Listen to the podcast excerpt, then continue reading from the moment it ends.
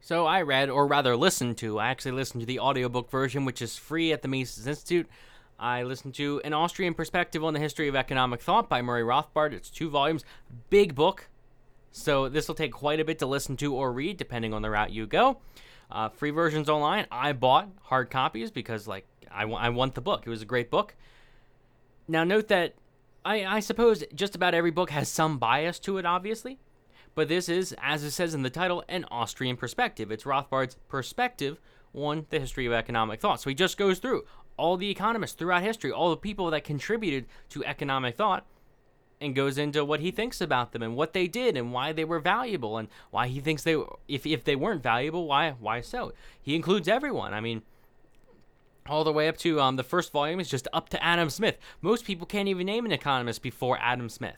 And most people think Adam Smith was something like Murray Rothbard actually doesn't really like Adam Smith that much. Because from his perspective, he took all these other thinkers that already did the work and put it into his own book. That's his um that's his like a very basic simplistic interpretation of Rothbard's view. But no, it's fantastic. It's it's a fantastic book because it, it's basically a history book, but the way Rothbard writes, it's just so easy to um to understand. It's not written as a textbook it's written in a, in a way that you can understand. And that's like i've read a lot of those books recently. It's great how someone can take such like a again a history book a history of economics book and put it in a way that you can understand. And of course if you're listening to it as an audiobook that makes it all the much easier.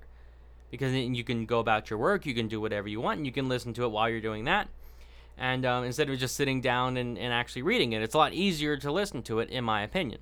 Though you might not like i always i'm always wary of audiobooks in general because again you can kind of tune out and tune in. It's a lot harder to do that with reading.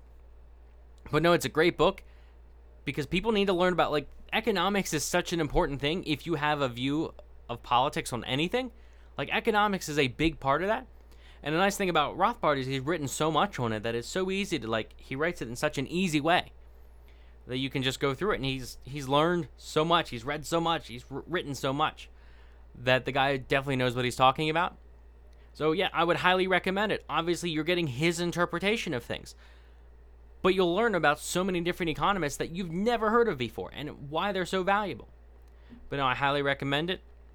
Again, I'll leave a link in the description to, if I remember, to the um, to the places where on the Mises Institute where you can get the books for free. I recommend buying them if you enjoyed it, like I did.